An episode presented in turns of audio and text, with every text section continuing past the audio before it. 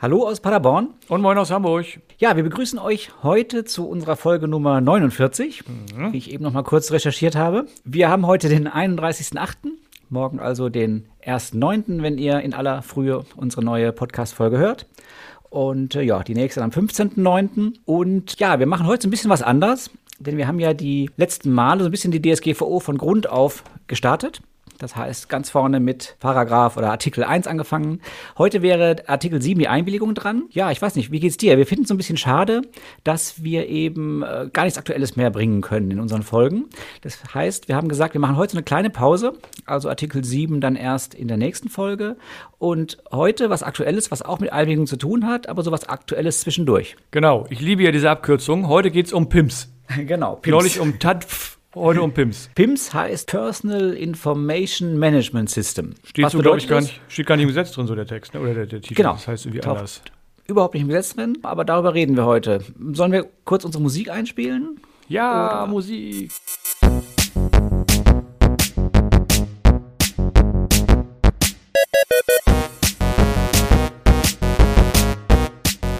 Dieser Podcast enthält Informationen rund um das Thema Datenschutz und ist durch unsere persönliche Meinung geprägt.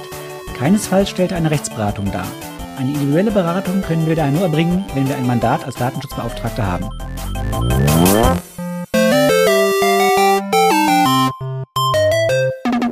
PIMS steht so nicht im Gesetz drin, wie wir vor der Einspielung der Musik schon festgestellt haben. Aber im Prinzip eben schon, nur nicht mit dieser Abkürzung. Denn Paragraph 26 TTDSG, aussprechen möchte ich das jetzt nicht, das ist zu lange, erlaubt uns schon Dienste einzurichten, die Einwilligung verwalten. Das ist im Prinzip der Sinn dieses Paragraphen 26 TTDSG. Und die Abkürzung dafür ist eben PIMS, also dieses Personal Information Management System, was uns ja im besten Fall diese nervigen Cookies ersparen soll. Cookies nicht, Cookie Banner. Cookie Banner, Entschuldigung, Entschuldigung, ja. Gut, auch, auch Cookies einige. Cookies dann, ja, genau. Ja. Aber primär die Cookie Banner, hast du recht. Genau, dieses nervige Klicken auf die Banner, nein, ich will, nein, ich will doch nicht. Das soll dadurch künftig ja entfallen, im besten Fall, weniger werden im wahrscheinlich zu erwartenden Fall. Anders und nicht weniger. Anders. Oder meine Vermutung ist, dass es anders wird, aber nicht viel weniger. so, ja, ja. Das ist ja meistens so.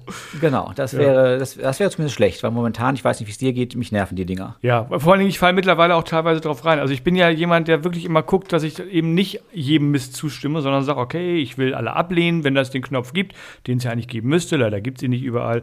Dann, wenn es ihn nicht gibt, dann klicke ich auf, keine Ahnung, Einstellungen, Details oder wie auch immer, der dann sinnloserweise beschriftet ist. Und klickt dann aber doch manchmal, weil es schnell gehen soll, durch die Farbgebung, doch wieder auf irgendwie auf alles zustimmen und speichern und schließen. Und ich, ich merke das dann auch jedes Mal und ärgere mich jedes Mal, aber ich bin dann auch zu faul, zurückzugehen das wieder alles zurückzudrehen. Genau, passiert mir auch immer so, wobei ich teilweise auch wirklich zugebe, es ist einfach Faulheit. Ich äh, klicke dann einfach drauf. Allerdings lösche ich sehr oft äh, alle gespeicherten Cookies wieder, sodass ich damit dann auch die Dinger wieder loswerde. An der Stelle kurzer Einschub. Ich mache es anders. Ich habe ja so ein, so ein, so ein, so ein Containersystem in meinem Browser drin. Das gibt es für Firefox ganz gut. Da kann man dann sagen, okay, ich definiere mir Container. Das heißt, in einem mache ich private Sachen, im anderen mache ich geschäftliche Sachen, im nächsten mache ich Sachen, wo ich irgendwie als Admin mal unterwegs bin, wenn es nötig ist. Und das trennt so ein bisschen die ganzen Cookies voneinander, sodass ich gleichzeitig im selben Browser bei Amazon privat und geschäftlich eingeloggt sein kann, zum Beispiel. Völlig unterschiedlichen Konten. Und dadurch erfährt zumindest Facebook äh, im geschäftlichen Bereich die nicht für, für Facebook nicht, spa nicht spannenden Sachen, wo ich unterwegs bin und im privaten Bereich gar nichts, weil da lehne ich grundsätzlich alles ab, was mit Facebook irgendwie zu tun hat. Wenn du das schaffst, diese Container, wenn die alle offen sind, dann auch wirklich von der Verwendung her, privat oder geschäftlich oder Admin, das so zu trennen, toll, ich würde das nicht hinkriegen. Ja, die machen das äh, Der automatisch. Browser, der da ist, da gebe ich was ein. Äh, Ja, mache ich auch. Der. Mache ich auch. Aber anhand der URL, die meisten Sachen nutze ich ja entweder privat oder geschäftlich. Mhm. Und da kann ich dann sagen, URL X, die soll immer im geschäftlichen Container aufgehen. Und dann geht automatisch der geschäftliche Container auf.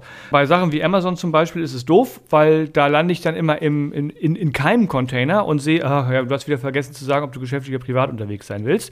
Und äh, da gibt es also diesen, diesen, diesen Nicht-Container, der irgendwie wild gemischte Informationen hat, die überhaupt nicht mehr zu mir passen. Da ist mir das dann auch egal, ob da irgendjemand. ja, okay, alles klar, hat. verstanden. Wenn das an der URL zumindest in den meisten Fällen klappt, dann Ja, das ist das klappt gut. Aber zurück zu unserem, äh, unserem Film Ja, was ist was. eigentlich aktuell, weil diesen Paragraph 26 TTDSG, den gibt es ja nun mal schon lange. Der sagt aber nicht direkt, dass es solche PIMs geben darf, sondern definiert so ein paar Rahmenbedingungen und sagt dann aber eben, dass die Bundesregierung entsprechend erstmal eine Verordnung oder ein sonstiges Rechtsinstrument schaffen muss, die dann Näheres regelt, wie so ein PIMS aufgebaut werden darf. Also 26 regelt äh, erstmal die Anforderungen an so ein System schon ganz grob, finde ich. Ne, also das ist kein wirtschaftliches, also auch an den Betreiber muss man sagen, äh, dieses Systems, kein wirtschaftliches Eigeninteresse an den Daten und, und ähnliches. Dann wird das Verfahren, wie werden die Systeme und die Anbieter von solchen Systemen zugelassen und dann gibt es im, in, in Absatz 3 nochmal eine Überprüfungsanweisung äh, an, die Bundesregierung. Nach zwei Jahren, glaube ich, ist das, wo geguckt werden muss, ja, taucht das denn das, was, äh, was, was da gemacht worden ist und müssen wir ge gegebenenfalls Änderungen vornehmen. Ja, genau. Und insbesondere der Absatz 2 ist eben sehr wichtig, weil da ganz klar definiert wird, äh, wie so ein Betreiber eben äh, ja, geprüft oder erstmal anerkannt wird überhaupt. Das heißt, kann also nicht morgen wieder jemand sagen, der selber wieder Daten sammeln möchte. Ich denke mal so, ein, ein, Google kann nicht morgen einfach irgendein PIMS einrichten und sagen, ich bin's jetzt, sondern es werden eben zuvor schon die Anforderungen definiert und dann müsste letztlich dieses Verfahren auch dann, dann freigegeben werden. Ja, was ich ganz spannend finde, ist, dass wenn ich mir Paragraph 26 TTDSG durchlese, lese ich immer Dienste zur irgendwas und die dürfen kein wirtschaftliches Eigeninteresse haben und es muss äh, ein Sicherheitskonzept vorgelegt werden und äh, dies und jenes und ist. Also diese Dienste müssen aber was machen. Ich stelle mir gerade vor, ich könnte ja auch einfach ein Plugin in meinen Browser packen, was genau das macht. Dann brauche ich keinen Dienst für. Das kann also von irgendjemandem programmiert werden. Und sofern ich diesem Menschen, der das programmiert hat, vertraue, dann könnte ich ja auch einfach ein Plugin im Browser nutzen. Warum soll das nicht auch möglich sein? Weil, wenn du dann deinen Rechner verlierst und einen neuen kaufst, das Plugin nicht mehr da ist. Das stimmt, dann sind die Daten oder meine, meine verwalteten Einwilligungen, die ich da so hinterlegt habe, alle weg. Dann fange ich wieder bei Null an. So ist das mit Daten, wenn die auf dem Rechner gespeichert werden. Ich denke, das ist so ein bisschen der Sinn, dass man wirklich diesen zentralen Dienst hat, der komplett äh, übergreifend dann über verschiedene Geräte und wenn ich mich anmelde, wahrscheinlich sogar auch wirklich über Geräte, die mir gar nicht gehören, wo ich mich ganz neu anmelde.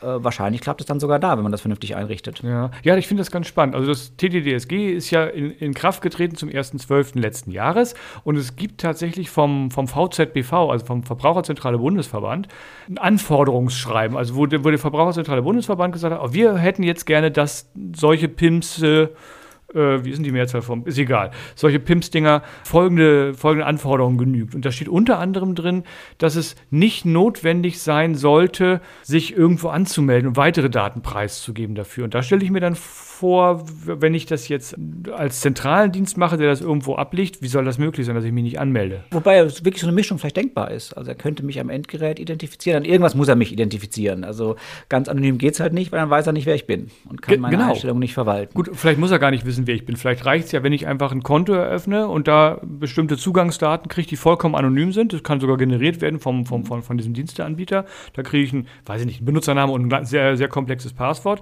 und das nutze ich dann. Muss aber nicht angeben, wer ich bin.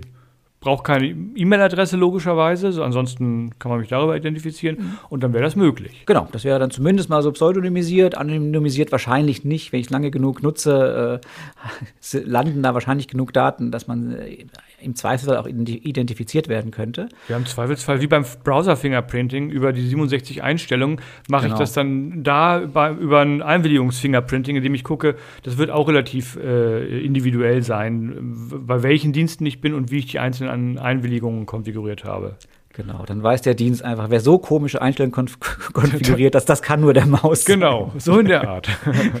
genau. Ja, aber also es ist schon, schon, schon spannend. Und ähm, also der VZBV hätte dann auch gern so ein bisschen Datenportabilität mit drin, ähm, dass man also standardisierte, interoperable und offene technische Spezifikationen und Schnittstellen ähm, dass man eben auch zu anderen Diensten wechseln kann. Und es wird ganz klar geschrieben, äh, dass äh, rechtlich untersagt werden soll, dass Anbieter von Webbrowsern die Integration von diesen Diensten unterbinden oder behindern. Also mhm. ich vermute, man denkt da so ein bisschen an Google, könnte ich mir vorstellen, dass das äh, eben, in, dass auch ein Chrome-Browser das unterstützen muss. Was ich auch ganz spannend finde, ist, dass ähm, wir denken mal an Browser, aber Einwilligung gebe ich ja an 70 Stellen.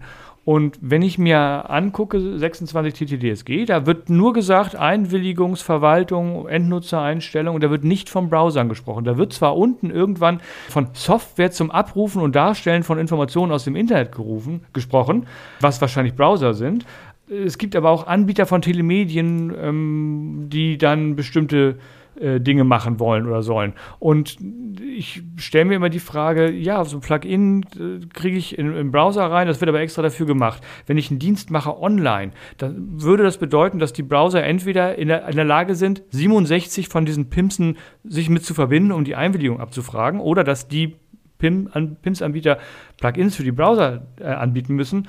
Und, und jetzt kommen wir an die Stelle, wo es wirklich schwierig wird, wenn ich eine Software baue, eine App fürs Handy, dann muss die auch diese in der Lage sein, äh, diese Pimse zu benutzen. Und wie soll das denn funktionieren? Muss jetzt jeder App-Anbieter oder jeder App-Hersteller sämtliche PIMs mit, mit einbinden, die es gibt auf der Welt? Finde ich, find ich eine spannende äh, Sache.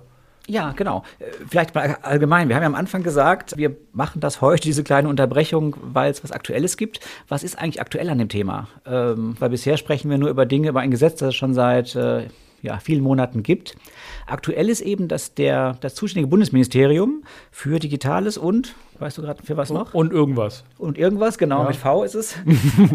Verkehr, glaube ich. Verkehr, genau. Digitales und Verkehr hat nun tatsächlich einen Entwurf einer Verordnung herausgebracht. Der ist noch nicht verabschiedet, aber wir haben eben schon mal einen Entwurf, der genau das regelt, was eben hier in Paragraph 26 Absatz 2 TTDSG noch zu regeln ist. Genau, und also äh, es ist sehr schwer, an diesen Entwurf ranzukommen, haben wir festgestellt. Nichtsdestotrotz, ja, der wirft ein paar Fragen auf und der bringt aber auch ein paar ganz, ganz schöne Regelungen mit sich, finde ich, wo man sagen kann, endlich. Ne? Also sowas genau. wie äh, das, das Thema mit den Einwilligung in Werbung und Co. und Cookies, wenn ich kostenpflichtige Angebote, also was wie Zeitschriften oder Zeitungen online aufrufe. Da gab es ohnehin schon immer ein bisschen Streit. Mittlerweile gibt es ja das, das, das, Bezahlen mit Daten und das setzt sich hier in, dem, in, der, in der Verordnung für die PIMS äh, relativ gut fort, finde ich.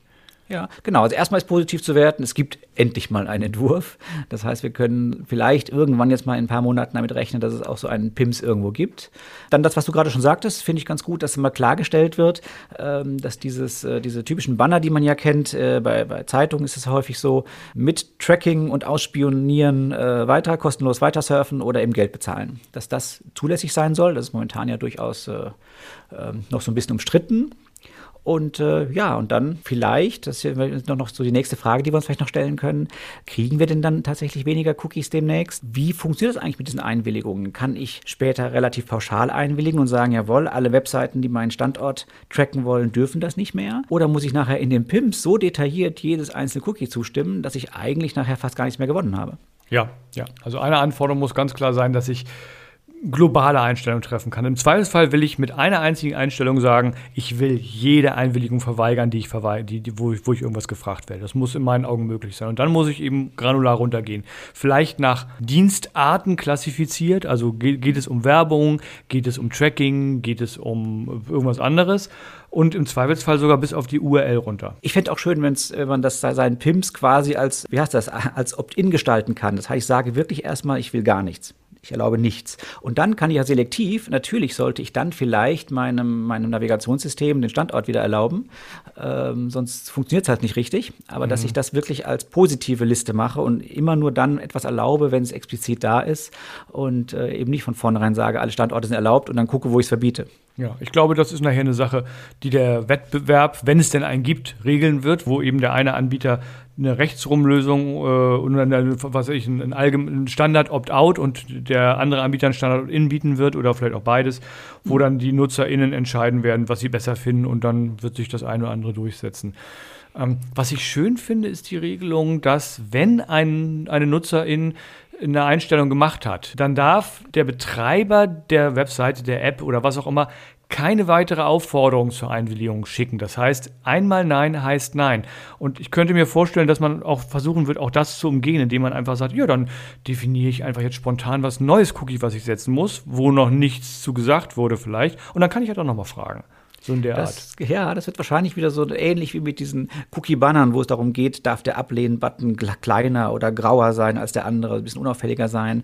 Wird es wahrscheinlich da gehen, wie unterschiedlich muss ein Cookie sein, weil sonst frage ich äh, minimal anders äh, nach, irg nach irgendwelchen Einwilligungen und sage dann immer, es ist ja eine völlig andere Frage gewesen, die ich hier mhm, gestellt habe. Genau. Ähm, also stelle ich die natürlich neu. So, also ich bin gespannt. Ähm, da wird's, auch da wird es wieder ein Austesten der Grenzen geben, bin ich mir relativ sicher, wenn die Verordnung dann irgendwann mal da ist und umgesetzt werden will. Worüber wozu ich nichts gefunden habe, jetzt auf die Schnelle zumindest, ist eine äh, Übergangsregelung beziehungsweise eine Regelung zum, zum Inkrafttreten der, der, der Verordnung, wenn sie dann irgendwann mal durch alles, durch alle, durch, ich glaube, es muss durch den Bundestag durch, bin mir nicht sicher. Ja, ich auch nicht. Dazu habe ich nichts gesehen. Hoffen wir, dass es nicht allzu lange dauert. Ja, ich würde mich auch freuen, weil äh, das auch so ein bisschen der Startschuss ist, damit diejenigen, die vielleicht tatsächlich sowas planen, damit loslegen können. Und in meinen Augen prädestiniert für sowas, habe ich glaube ich schon mehrfach gesagt, sind tatsächlich diese Consent-Banner, Hersteller, Betreiber, mhm. Dienstleister, Heinis. Weil die schon an dem Thema eigentlich dran sind. Das ist die perfekte Stelle, um dann einfach zu sagen, okay, wir brauchen gar nicht mehr zu fragen, sondern wir holen uns das von da und da. Und es liegt zufällig auch bei uns. Und die, sagen wir mal, sind ja momentan auch wirklich über, relativ über jeden Verdacht erhaben, hier ein wirtschaftliches Eigeninteresse an der Erteilung dieser Einwilligungen zu haben. Von daher wären das vielleicht wirklich nicht die schlechtesten. Ja, würde ich glaube ich, eine ganz sinnvolle Sache finden, wobei man natürlich auch einfach ein Unternehmen gründen kann, um sowas dann nochmal schnell auf den Markt zu schmeißen. Auch das wäre möglich. Spannend finde ich auch, das wird man dann sehen, wie sieht diese Prüfung aus? Wer prüft da eigentlich genau und wie wird dieser PIMS entsprechend geprüft? Ist das eher so ein Self-Audit oder kommt da jemand und prüft wirklich, welche technischen Maßnahmen der hat? Also, das weißt du dazu Näheres? Ich weiß nur die Regeln aus dem TTDSG, wo drin steht, dass das halt festgelegt werden muss in der mhm. Verordnung, aber ich habe nicht äh, geguckt, was dazu da drin, äh, drin steht in der Verordnung. Nein, ich habe irgendwo gelesen, dass der Bundesdatenschutzbeauftragte, dass der zustimmen muss, aber wie genau zur Prüfung habe ich nichts entdeckt. Okay.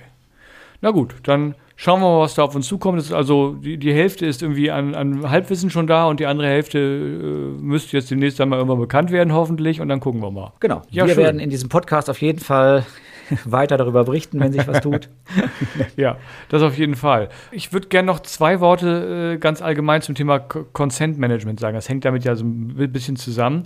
Ähm, es ist ja immer noch so, dass wenn man in die Consent Manager reinguckt, wird immer gefragt, wir hätten gerne Cookies gesetzt. Und eigentlich wird keine Einwilligung oder fast keine Einwilligung in den Consent Managern tatsächlich für Cookies eingeholt, sondern weil ich irgendwelche Dienste nutzen will, weil ich Dienste, weil ich Daten irgendwo ins Nicht-EU-Ausland übertragen will und Cookies hängen damit dran.